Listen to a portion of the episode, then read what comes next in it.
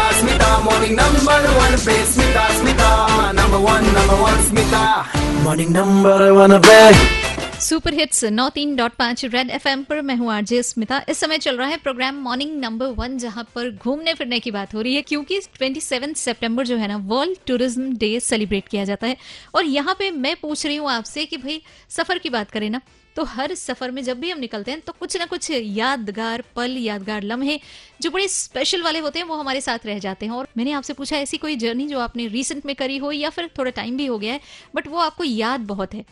तो यहाँ पे सबसे पहले जो राहुल का जवाब है, वो आपके साथ शेयर करती हूँ।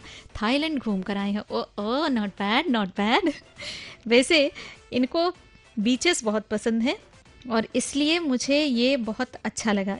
एक और कंट्री है जहाँ जहाँ जाना है जापान। ओके तो वहाँ लेकिन अच्छा लेकिन वहाँ भी नहीं जा सकते। वहाँ मुझको जहाँ तक पता है ना, कि जापान जो है ना, वहाँ पे पिछले दो साल की अगर बात करें ना, कोविड के टाइम से तो स्ट्रिक्टली उन्होंने ना जो टूरिस्ट हैं, उनको आने के लिए मना कर रखा है। लेकिन अगले मंथ की बात करूँ ना तो आपकी ख्वाहिश पूरी हो सकती है राहुल, क्योंकि अगले मंथ की आई गेस ग्यारह तारीख थी हाँ ग्यारह अक्टूबर जो डेट है ना, वहाँ पर उसको खोला जाएगा। अच्छा इतना सर्च इसलिए कर रही हूँ ना, क्योंकि ये जो जगह राहुल ने बोली ना, ये मुझको भी बड़ी भाती है। एक तो उगते हुए सूरज का देश है।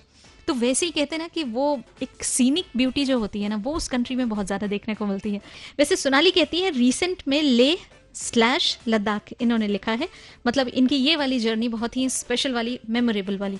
अच्छा कहीं भी सफ़र पे चले जाओ ना आप, जब वापस आओ तो लगता है, काश और थोड़ा घूम लेते, और थोड़ा घूम लेते।